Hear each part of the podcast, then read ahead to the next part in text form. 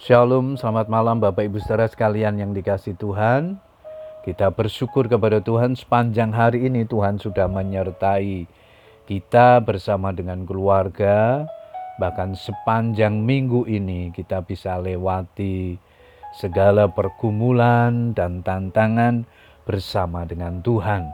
Malam hari ini kita kembali berkesempatan berdoa dengan keluarga kita. Namun sebelum berdoa saya akan mengajak kita merenungkan firman Tuhan yang malam hari ini diberikan tema Damai Sejahtera Kristus.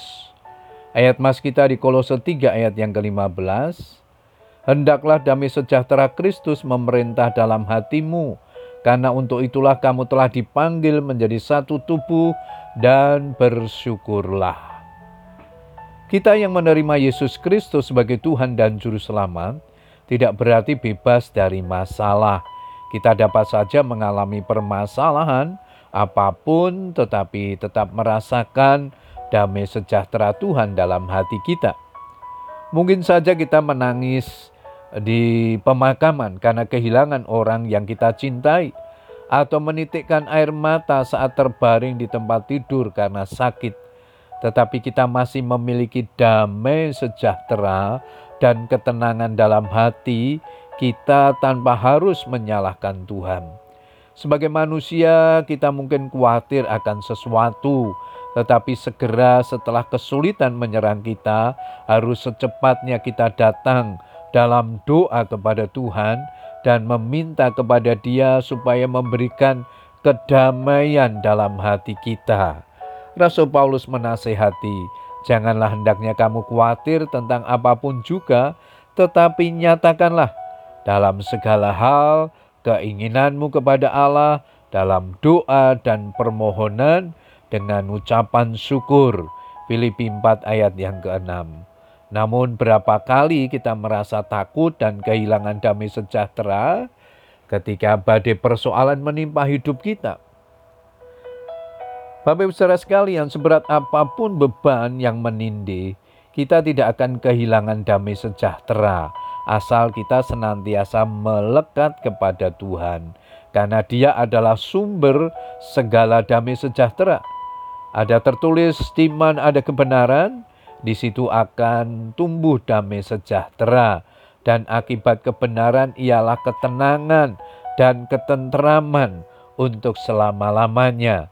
Yesaya 32 ayat yang ke-17. Oleh sebab itu, marilah kita mengejar apa yang mendatangkan damai sejahtera dan yang berguna untuk saling membangun. Apa yang kita kejar dan yang menjadi prioritas dalam hidup kita? Apakah itu uang, kekayaan, atau popularitas? Sampai kapan kita hanya memikirkan kepentingan duniawi ini? Firman Tuhan dalam pengkhotbah 5 ayat yang ke-9 di sana dikatakan siapa mencintai uang tidak akan puas dengan uang dan siapa mencintai kekayaan tidak akan puas dengan penghasilannya. Ini pun sia-sia. Sementara perkara-perkara rohani yang membawa kita kepada kehidupan yang dipenuhi dengan damai sejahtera, sukacita, ketenangan sejati, sering kali kita kesampingkan. Bapak Ibu Saudara sekalian tidak ada seorang pun dan apa pun yang ada di dunia ini yang dapat memberikan damai sejahtera bagi kita. Hanya Tuhan yang dengan kekuatannya yang ajaib mampu berkata, Janganlah takut sebab aku menyertai engkau. Janganlah bimbang sebab aku ini Allahmu.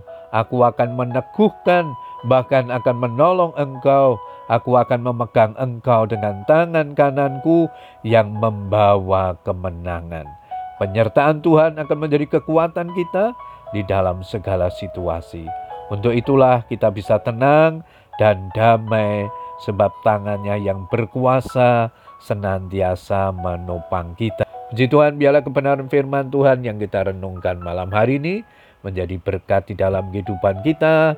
Mari kita miliki, mari kita kejar damai sejahtera Kristus di dalam hidup kita, sehingga dalam situasi apa pun kita tetap tinggal tenang di dalam kekuatan kuasanya. Selamat berdoa dengan keluarga kita. Tetap semangat berdoa, Tuhan Yesus memberkati. Amin.